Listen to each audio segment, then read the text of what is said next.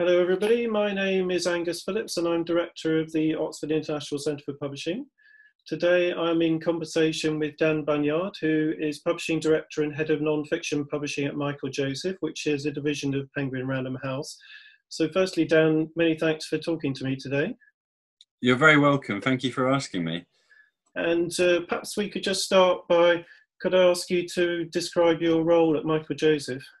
Um, yeah, absolutely. So um, I've been there for a bit over ten years now, and I, I run the non-fiction team.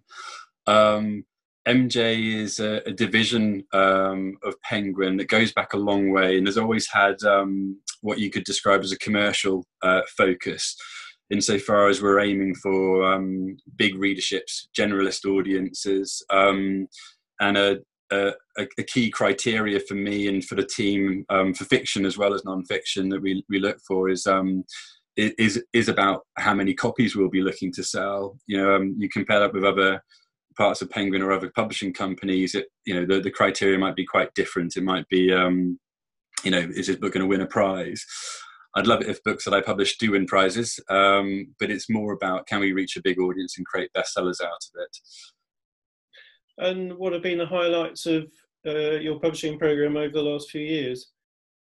Um, well, one, one of the big um, hits we had a few years ago was um, a series of parody books involving the Ladybird um, brands, which, um, which were huge. We sold millions of copies of those. Um, that really hit a nerve. Um, I published a couple of books with um, G C H Q, um, some puzzle books, which was a very interesting, quite challenging experience. Um, we've published Stephen Fry's fiction and non-fiction for quite some time. Um, there's quite a lot of celebrity-led stuff that, that we do. Um, for me, I find it, I think, um, very satisfying when um, you take a, a book by an unknown author, um, but it still reaches a really large audience because of the elements to it that just really hit a spot. And um, perhaps a good example of that is a book called The Salt Path um, by Raynor Winn, which has been, um, it has been a prize-winning um, huge success for us. Yeah, and I think... Oh, sorry, I should also just mention, because it's, yeah. it's a really big one, is um, Missus Hinch, okay. um, which I think...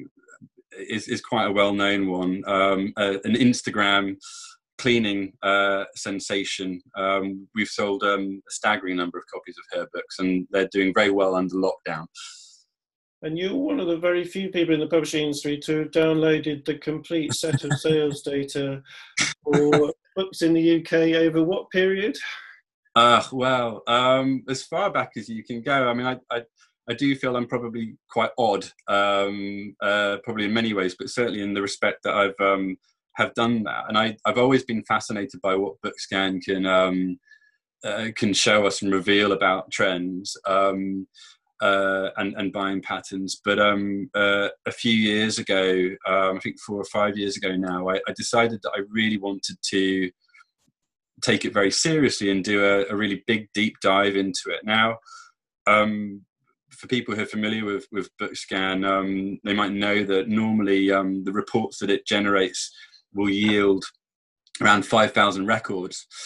Um, so if you want to, to look at the, the full range of um, you know, non-fiction history um, from BookScan, five thousand records will only get you down as far as books that sell about, I think probably if you did it right now, about thirty-seven thousand copies. So anything that sold fewer than thirty-five thousand copies or so Um, isn't going to get picked up. If you want to drill down to books that have only sold one copy, which is in itself quite a fun um, and uh, edifying activity, um, you have to do a lot of um, combined searches. It, it's, it's, it's a long process, um, which, as I say, is probably not something everyone would want to do, but what it does is generate um, uh, closer to four hundred thousand records. What you can then do is start looking back and finding um, Um, uh, you know, books from, you know, the nineteen hundreds, um, right through the twentieth century. And of course you can do it for fiction as well, as I have done. Um, and it's an approach you can, you can do outside the U K. Um, the reason I did that is because um, it, it struck me that, you know, to, to really start analysing um, uh, sales patterns in a big way, you, you can't just stop at five thousand records. You really need to, um, to go a bit deeper than that. And so you were kind of on the hunt for trends, and uh, you know, could you find some patterns in that data? Yeah, a- absolutely. I mean, um, you know, there's all sorts of things that you can you can learn from an approach like that. And I think the three things that I would pick out as being really important would be, um, and ways to look at this kind of data, I think, are um, ascertaining what the peak historical volume is for an area, because that's something which varies enormously. Um, looking at the combined volume for an area, again, that tells you something potentially quite different. Um, because if you looked alone at the peak historical volume, you might see a book that sells one point two million copies and think, well, that's a huge area. But it's only by looking um, at the broader area, how many copies uh, within that area have been sold over the last ten, twenty years, um, relatively to, you know, another area. Do you get a, you know, more of a sense of um, how big a motivation it is within the market? Um, so peak historical volume, combined volume, and I think the the other one, which I think is really key, is looking at the frequency with which books um, in an area or responding to a particular motivation will sell over a particular volume. Now, you might say, um, how often do books in this area sell over one hundred thousand copies, or how often do they sell over ten thousand copies?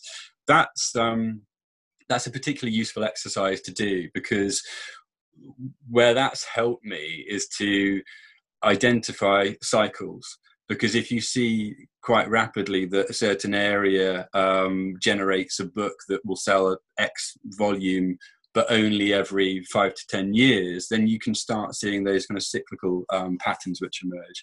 It's much harder to do if you've got an area where there's a consistently a very high volume year on year. So this has kind of set you off on the track of looking at motivations and the book market. And uh, firstly, I want to ask you, because you want to make a distinction between the experienced value and the expectancy value of a book. So how does that yeah. work? Um, well, this, this is a distinction that I felt was useful to draw, um, because it enables you to start looking at um, uh, books in the abstract or, uh, as sort of propositions, um, and to start picking apart the elements which make them. Um, in the abstract, before someone has actually read it, because our purchasers, you know, we may sort of use the Amazon look inside function, but basically we haven't experienced a book um, when we bought it, when we buy it. It is based on our expectation of it, um, and the, the, the value that that holds for us. Now, um, one thing to say there is that my experienced value, once I've read it, might feed back into your expectancy value. So if I tell you, well, this book is terrible or this book is very good, that may raise or lower your expectancy value. And there is uh, a feedback loop, a loop which happens there. Um, and over time, you see word of mouth kick in when um, experienced value is consistently um, higher Uh, than expectancy value. Just keeps on pushing that expectancy value um, up. Um, information cascades around books um, and any form of media happen faster and more widely than ever before. Um, but the way in which that works is something which has always been around. And I found it fascinating to see that um, in the early nineteen hundreds in the American market, there was this period where publishers um, uh, had this habit of what they called booming books, where they would market books um, that were coming out from them um, with ridiculously sort of hyperbolic um, terms, you know, the best book you will read this year. And it, for several years, this went on um, and got so excessive that the audience became uh, very cynical towards it. And in very obvious terms, what happened was that the, the as they pushed up the expectancy value, the experience value, as people actually read these books, was consistently lower, and hence the cynicism setting in. So, um, but to go back to the, the, the question, why, why make the distinction? It's because, as I say, books are bought based on expectancy value, and contents can sometimes often be uh, not necessarily relevant to that, but not part of what makes someone buy the book. Um, I think that's a crucial thing to understand. Okay, so that leads me on. I mean, but this has led you to reflect on our, our motivations for buying a book. So, what, what, what are your thoughts around? Yeah, what? How does it work with motivation and book purchasing? Um, well, Exactly, yes, because I think that um, sometimes the mere purchase of a book prior to us reading it can satisfy our motivations. Um, now, um, the way I, I look at this is that you, um, uh, you you can you can look at broad human motivations, and you can look at specific book buying motivations. Now, just to take the the, the second of those two, um, obviously um, there is an infinite range of motivations. You can have a book on, on anything. Um, you cannot create a taxonomy of um, an infinite array of things. So you have to start narrowing it down. And some um, qualitative research that we did as a company a few years ago helped me um, come to the conclusion that there were what you could refine down to three core book buying motivations, which I think are absolutely critical. And I, I would describe them as a hedonic motivation, a utilitarian motivation, and a self-identificatory motivation. And just very briefly to talk about what I mean by that. Yeah. I will buy a book because of the way it makes me feel, because of the experience that I'm paying for. Uh, it might make me cry, it might make me um, laugh. Um, it might, it's going to make me feel a certain way, and I place a, a value in that experience. Um, it may be down to the quality of the writing. So a huge array of things that that might um, you know, uh, apply to. Um, the utilitarian motivation. Now, in some senses, that's very obvious. You know, I, I might buy a book on growing vegetables because I want to get a practical knowledge about how to grow vegetables, uh, certainly right now. Um, but it can also apply to fiction. Um, we use uh, fiction as a way to enhance our theory of mind. We, we use it to help us navigate vicariously through uh, challenging uh, moments in our lives and um, social situations. Um, I, I'd love to come back to that in relation to um, what people have been reading in terms of fiction during lockdown, actually. And then thirdly, this self-identificatory thing. Now, um, I, I would pull gifting under the under self-identification as a motivation, simply because when I buy a book for you, I'm hoping it reflects back on me as the kind of person that I am, that I know you well enough to pick you something that you actually like. So although gifting is a motivation, I feel that it falls under my act of self-identification through buying a book. But broadly, I think this is a massive and often underappreciated uh, motivation for book sales. I might buy a book, a, a diet book, and my mere act of buying it makes me feel a couple of pounds lighter. Um, I might buy Stephen Hawking's Brief History of Time and immediately feel smarter, even if I never make it past um, page five, which I've got to uh, admit, um, I, I don't think I did. Um, it's, I might buy a book by um, Alex Ferguson on leadership and like to think that I'm slightly uh, closer to being a, a great leader. So it's, it's, a, it's a very important aspect of why we buy books. Um, they're not just for our shelves. They're, they are for how we we imagine ourselves to be and how we like to think of ourselves. So those are those are three really key motivations that I think once you start being aware of, you can see um, operating um, in the market in all sorts of interesting ways, often in conflict with one another. You often get a, a hedonic motivation um, liberating a utilitarian motivation. An example I'd use of this is Sophie's World. Um, You know, the, the entire history of Western philosophy um, is is a daunting prospect for reading, um, just as a thousand-page textbook might be. But if you present it as a novel involving a likable twelve-year-old girl called Sophie, um, almost a sort of detective story, then you massively boost this hedonic um, appeal and value to it. I'm, you know, I'm, I'm going to read a nice novel here. I like novels. And in the process, all of a sudden, this door is unlocked. I'm going to, you know, inject into myself the entire history of Western philosophy. Great. You know, it's, um, and I think that that approach is something which fascinates me, because you see it in other areas like, you know, um, uh, Freakonomics, perhaps, you know, again, a daunting, difficult, potentially dry subject area made hedonically appealing because it deals with stories, narratives, microeconomics. Um, so that, you know, the, the, the way they work together is, is, um, is important to bear in mind. I talked about, um, the broader human motivations, um, that are common, um, to us all and lie underneath, um, um, book motivations. And what I've used, um, personally in, um, the research that I've been doing is something called self-determination theory, um, which, um, you know, for those who are familiar with um, Maslow's hierarchy of needs, there's, there's some similarities there, but it's um, it's a, a it's a it's a twenty-first century uh, approach, I suppose you could describe it as. It's um, based on a huge body of empirical research. Now, uh, very simply, um, it it separates motivations out into to two camps. You have deficit needs, which are the kind of needs like hunger, um, thirst, um, rest, uh, sex, but also psychological ones like self-esteem and, and certainty, calm, um, which until we've um, we've satisfied them, um, preoccupy us. But once they're satisfied, once that deficit has um, been dealt with, we're, we're not we're not so fussed about them. Um, they sit alongside um, what they describe as growth needs. And um, there are three of these: competence, um, autonomy, and relatedness. And the point here is that we can never have enough of them. We always want more. You can always feel slightly more competent, connected, and um, autonomous. Now, um, I, I found this is a tremendously useful model um, to try and lie, lay underneath um, book buying motivations, because my my belief is that they... these motivations um, are tapped into and exploited in a way that correlates very directly with book sales.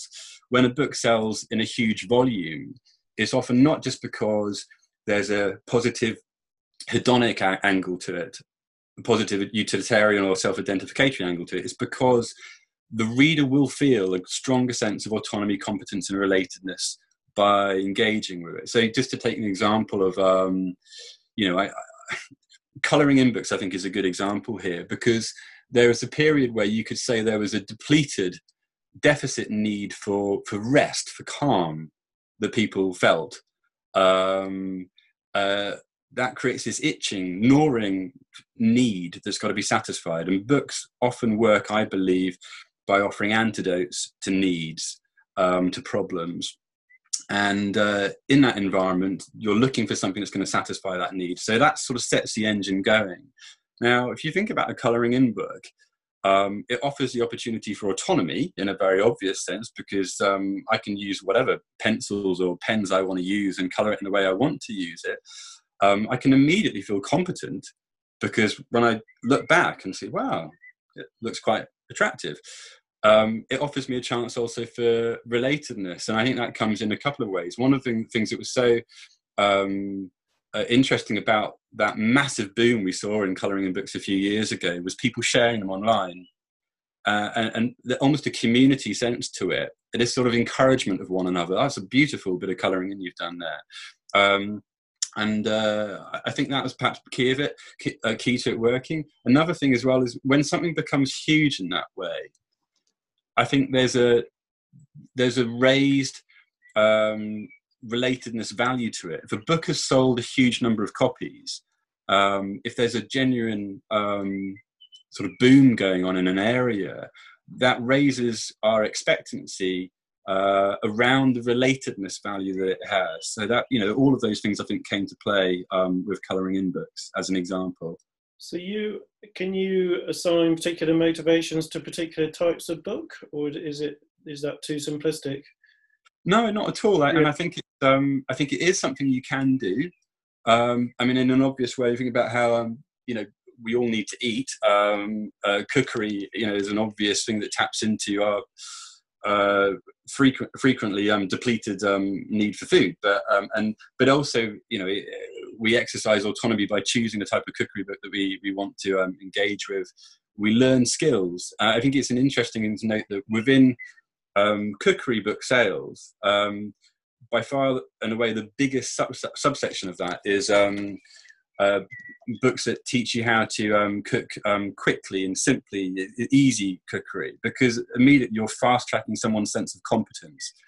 I buy this book, I'm, I'm going to feel competent at cooking.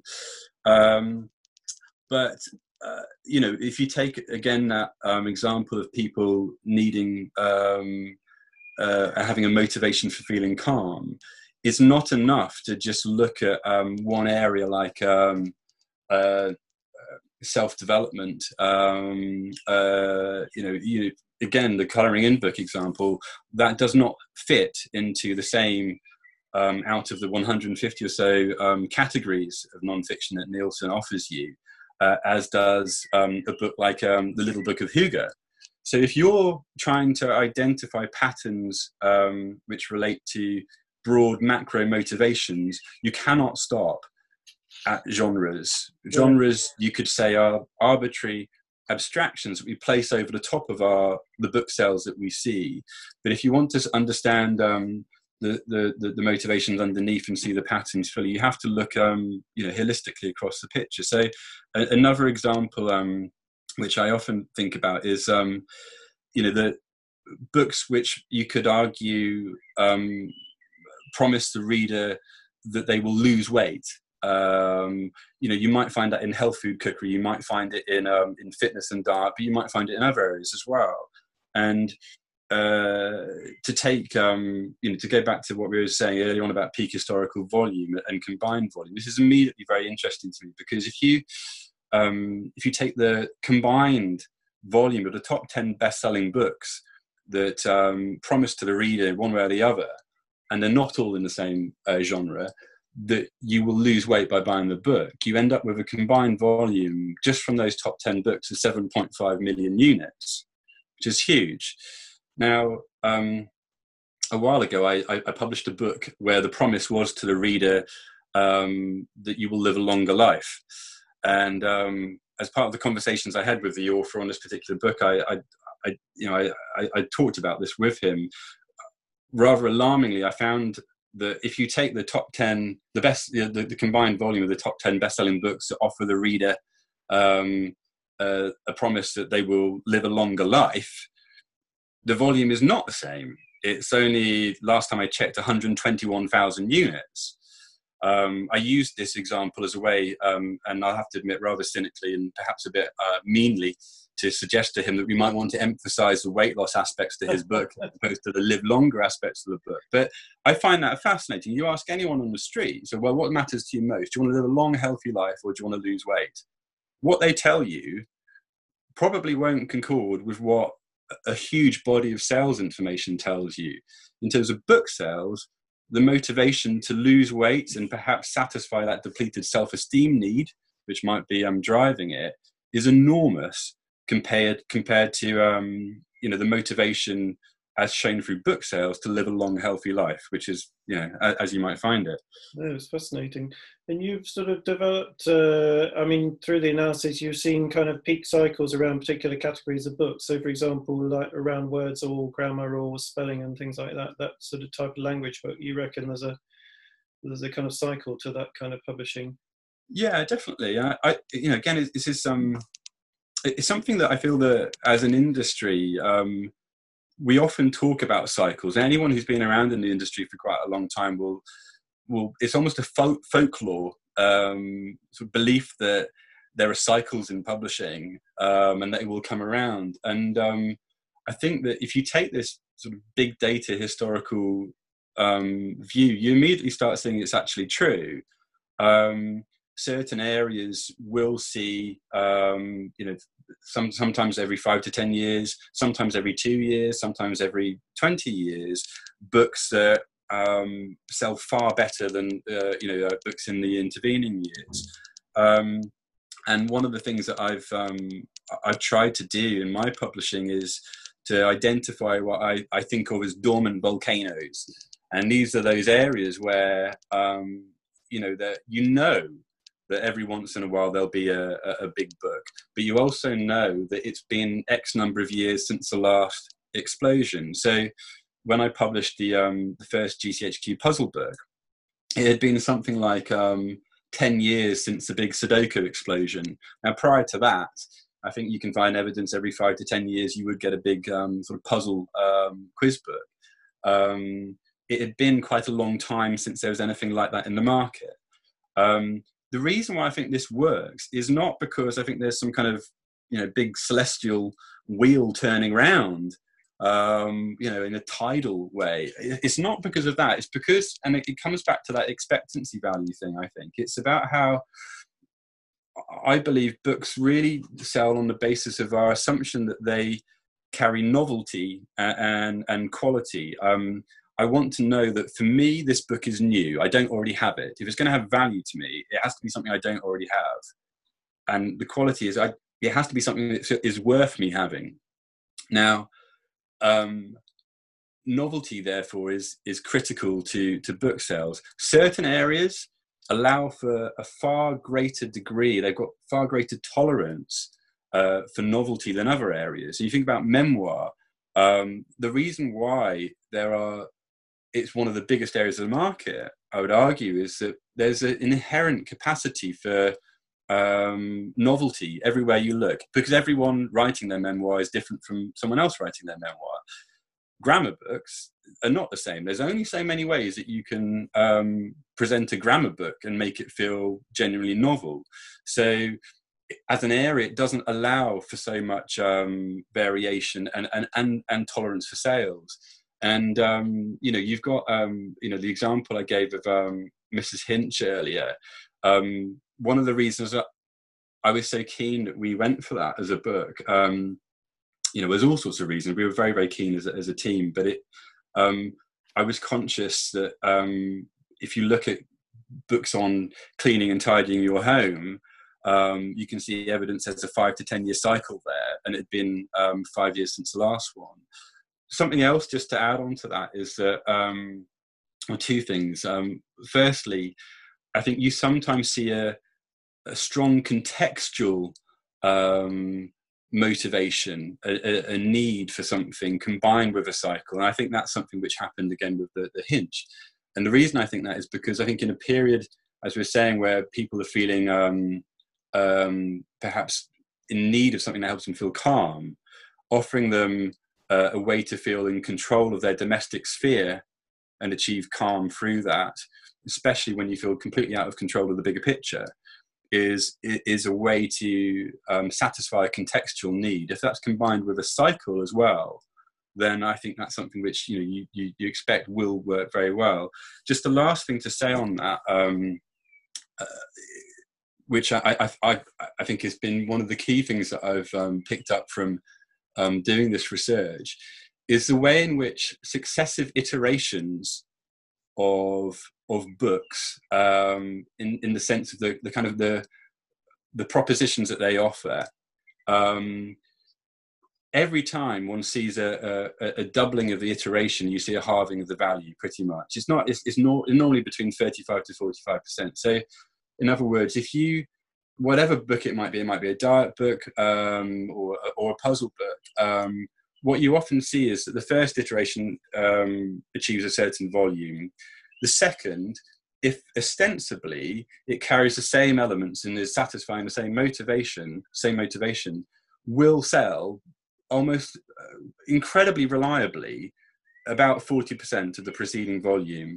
And then the third one will again sell about forty percent of that, that volume.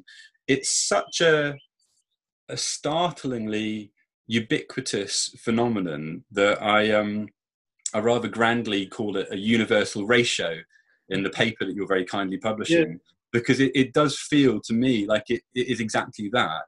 It's a very strange, um, very real phenomenon that if you, if you repeat something that's pretty much the same, you get a halving of the sales.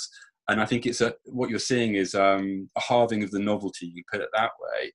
So, and, and an interesting way, you know, aspect of that is that whatever that first volume is, um, say Joe Wick's first book um, sells one point two million, the second book sells, say, six hundred or whatever, and, and so on. The same applies to a, um, a book that might sell one hundred twenty thousand. You, you see that the second book sell, you know, sort of fifty, sixty, and, and so on. The ratio applies wherever your starting point is. Um, so that's a really, really good insight for publishers, definitely. And, and we, I mean, thinking about the last few years, and we've had Brexit here in the U K, what, yeah. what, what kind of motivations did people want to... Uh, what was driving them to, to buy what kind of book in a time of Brexit? Um, well, I think, I mean, I, as I think I said, I, I think that the way I the way I look at uh, you know books when they work in a really big way, is is it's rather like antidotes or um, solutions to problems. What what does not work typically is when you mirror back a problem to a reader and a consumer. And I think if you then ask the question, well, what what is the problem right now? What is the lack? What what is the ailment that that a market has at any given point in time? Then you can start asking, well, what might be the, the, the suitable antidote to that? Um, so during Brexit, I think you saw a number of things happen. Um, you know, the wave of humour. Uh, there was that um, brilliant Enid Blyton uh, parody, Five Go Mad on Brexit Island, or whatever it was called. Um, uh, you know, in a period where everyone's feeling intensely frustrated at the absurdity of it all, um, out of control, humour. Whew, you know, it allows you to let off steam. I think um, in a period of uncertainty, books which offer a sense of really concrete certainty um, will do well. So I think you you saw, I think, a bit of an upsurge in serious non-fiction, partly as a response to that. You know, um, there were a number of books like the Jordan Peterson and Sapiens and um, the Matthew Walker, Why We Sleep, which really took off during that period. Um, one of the things I found absolutely fascinating was um, memoir. Now, for a lot of, uh, for a long time, I think most within the industry had talked endlessly about the, the death of celebrity autobiographies, um, in the in the knowledge that back in two thousand eight there was um, you know a, a peak. You know, you had um, a huge volume selling. There were, I think, something like twenty-one memoirs that year that sold over one hundred thousand copies. That was on decline, and um, during the twenty tens, you you you know there were a couple of years where maybe three to four books, not all celebrity, in, you know, in any case, but only three to four books might sell over one hundred thousand copies. What you started seeing in twenty seventeen was that number go up. I think first it went to six, and then in um, twenty eighteen it went to nine, and then in um, twenty nineteen you saw seventeen memoirs sell over one hundred thousand copies. Now, I think that's absolutely staggering um, and so interesting because it, firstly, it, it contradicts any assumption that what you were seeing back in two thousand eight was purely um, to do with the retail landscape, that supermarkets were taking a lot of books. Yes, they were, but I don't think that's the full picture. What I take away from that is thinking how in a period of great uncertainty about how the hell do you live your life, a memoir is something that we naturally navigate towards because I look at how someone else has lived, how they've navigated through grief, uh, dealt with their mortality, gained success. I look to see how someone else has lived in order to understand how I can live. And I think what you saw in, you know, two thousand eight, two thousand nine was, of course, was a financial crash, a period where a lot of people might have quite reasonably asking that question. I think you again saw the same thing, um, you know, in the wake of Brexit, the question, how do I live my life right now? And a memoir is a vehicle for carrying some lessons around that. So that was one of the most interesting, I think, um, sort of big explosions um, of book sales during um, the Brexit period.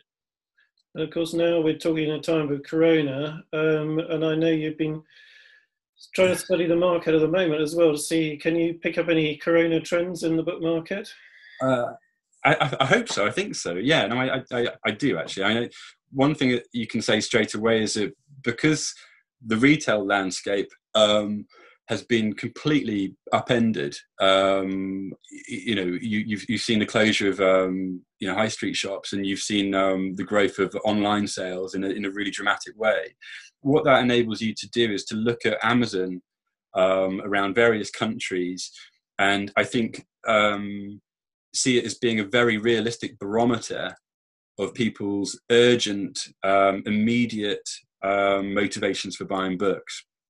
Um, so I think it's been a, a really fascinating period for anyone who's interested in trying to look at what, what people are, are really motivated by in their book purchases. Um, I've been doing a lot of looking at um, you know, what's been selling internationally uh, and, and talking to, to colleagues um, that I know, um, you know um, in other countries. And it's been fascinating to see how you've seen Um, trends that really are international. So, um, you know, uh, as a snapshot, I think in late April I was looking, and you, you Albert Camus' The Plague um, was everywhere actually, apart from in the U K. And I, I don't know whether that's because of some uh, embarrassing Francophobia or dislike of existential philosophers, but um, every other country you looked at. And it was the second best-selling book in Japan uh, at one point.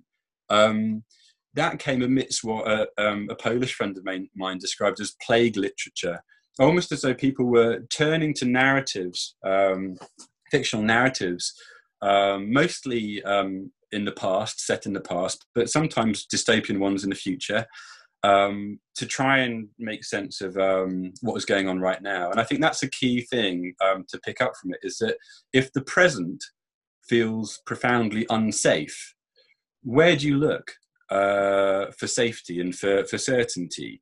Um, where do you go for your escapism? You can't escape into the present. So the past offers escapism.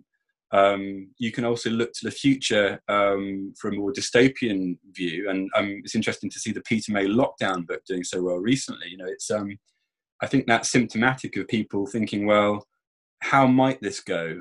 You know, even if it's dystopian, it's sort of, it's offering you some semblance of certainty um, about how things might pan out in an uncertain world. And that, that's something which um, I think that, that historical angle is something which we've seen before. Um, one reason why I think there will be one or two really big history books in the next couple of years is because um, in the wake of the First and Second World Wars, that's exactly what you saw.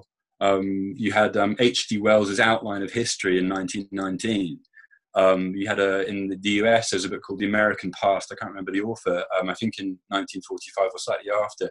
It's almost as though if you, as a market, as a population, you're going through something in the present that's just so um, uh, significant and, and unsettling, there's a requirement almost to take the long view, to put it into perspective.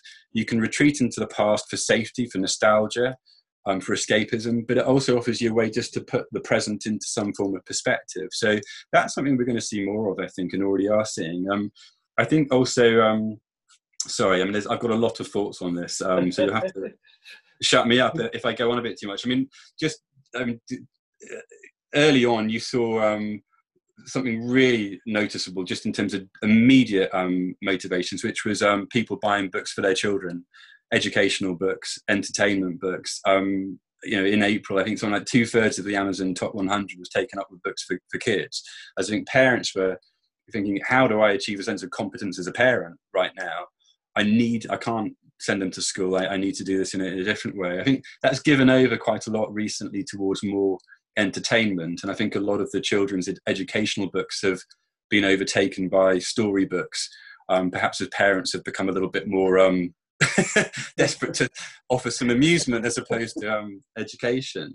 Um, other themes you've seen, um, anything offering people a sense of financial health or spiritual resilience and self-sufficiency. And a, a stunning thing that I think is to see internationally is um, the the, um, the revival of a couple of backlist books. Um, one of them, um, Rich Dad, Poor Dad, Uh, which I think must be about fifteen, twenty years old. And another one, um, right from nineteen thirty-seven, Napoleon Hill's Think and Grow Rich, um, you know, published in the same year as Dale Carnegie's How to Win Friends and Influence People. So, you know, both those books being, um, you know, uh, some, you know, something which emerged from the, the, the Great Depression. Um, they just kind of shot up in almost every country I've looked at as, and I think it's people thinking, well, I don't trust my company to look after me. I don't really feel I can trust the government right now. The only way I'm going to be safe is if I take my financial self-sufficiency and resilience into my own hands. And I, I think, again, that's something we're going to see see more of. Um, sorry, I gotta, there's lots of lots of thoughts here. Um, no, you were giving examples of books that are that seem to be doing well in the corona times. Yeah, um, as I say, I mean, that, that has definitely evolved. I think you've, you know, you've seen um, certain areas wax and, and, and wane. Uh, one thing that I think, again, has been fascinating just in the, the last couple of weeks is the market has once again completely transformed um, in the wake of the, the George George Floyd um, protests. Um, you've seen the, the, the you know the, the, the market's complexion really alter, and it's, I have to say it's. In most countries I've looked, it's really, it's not had as much an impact um, anywhere as much as it has done in the U K and the U S, a little bit in Germany. But um, looking um, last week, I think half of the the books in the Amazon um, top one hundred in the States um, had as a theme or topic um, race. And half of those books were aimed at children, which I thought was fascinating, that you have a, a, a huge number of parents thinking, how can I um, educate my children right now in, in what's going on? And again, you've seen um, something happening here to a lesser extent. And I, I think, um, you know, to bring it back to some of the thoughts that I, I've got about motivations, I think there's a very urgent, um, compelling need for, uh, for people to, to learn. Right now, there's a utilitarian motivation. I want to learn uh, about these issues and educate myself. I think there's also a very strong self-identificatory one, as people are buying books because they want to feel that they are supporting um, the protests. So again, you've got these these really powerful motivations, and just in the space of a couple of weeks, um, you know, the market's um, changed. The last thing I'd say is, you know, sort of in terms of um, what we're going to see over the next couple of years. And this could be a, a fatal thing to um, talk about as I demonstrate that I'm completely wrong about all of this, Angus. Um, I, I, I do think that, you know, you are going to see more books which take that longer view. I wouldn't be surprised if you see a sweeping historical epic um, emerge. Um, I think one thing I've, I've been thinking about is whether there might be scope for a real bodice-ripping yarn a la a book um, called Forever Amber that was published in nineteen forty-three. Yeah. And we want, without wanting to be too prurient about this, I think that uh, a depleted need that a lot of people have right now is um, for, for physical contact with other people. Um, as well as that long view, I, I think it wouldn't be surprising if you get some kind of sweeping historical epic that's quite raunchy um, doing well. Um, I could be completely wrong about that. Um, Books that help us make sense by applying that historical angle. I think there will be a bit more dystopian stuff. I also think that as people become more contracted within their bubbles, I wouldn't actually be surprised if a, a certain amount of paranoia sets in, and you might see a bit of a wave of um, books that tap into a sort of conspiracy theory approach, the kind of stuff like, you know, the Graham Hancock stuff that we saw right. some twenty-five years ago. And I think, actually, in just in terms of fiction, we have seen a bit of that recently. I mean, some of the books that have been doing very well in terms of contemporary fiction, you've had things like the, the Family Upstairs, The Couple Next Door. Yeah. You know, there's a sort of growing sense of slight social paranoia. And um, sadly, I don't think that's going to go away very soon. Um, I, I do think the whole thing about resilience will carry on. I think, um, without wanting to be too depressing, if we're on the verge of a serious financial recession, one thing I'd be very surprised if we don't see is um, a resurgence of nostalgia in some form or another. And again, it's that long view, but I think that typically in periods of um, recession, you do see a, a boom in nostalgia publishing. And I think it's, we, we don't look back to our parents' generation often for the answers. We kind of grew up with them. We know what they think. We don't look back three generations ago because it's, It's, it's too far ago to really um, uh, sort of have much purchase on what we're going through. We tend to look at back around fifty to sixty years to say our sort of, you know, our two generations ago. So, you know, you could say that um, in the seventies, people were looking back to the late Edwardian period. In the financial crash, people were looking back to the fifties. I think that there'll probably be a number of books based in the sixties and seventies, um, books that offer a sense of uplift, but uh you know, that sort of, yeah, I don't know, I mean, I was thinking about um a book like um A Kestrel for a Knave, or um is it Saturday Night and Sunday Morning? Yeah, you know, it, I, I think there will be a few books like that, um memoirs perhaps as well as fiction, that we, we start seeing as people again look to the past for answers about the present and the future. Well, thank you so much, Dan. Uh, I mean, it's good note to finish on with your predictions for the future, and we can re-examine them in a little while to see wow. how well you've done. Dangerous and probably a bit stupid. Yeah, but uh, it, I do encourage you to read Dan's article. It's coming out in my journal, Logos, fairly soon, and I'll post on the website the link when we've got that article ready. Uh, but thank you so much, Dan, for sparing the time and for thank you so much for fascinating asking thoughts around motivations, and your article pursues some of those threads in, in more detail. So right. Thank you very much.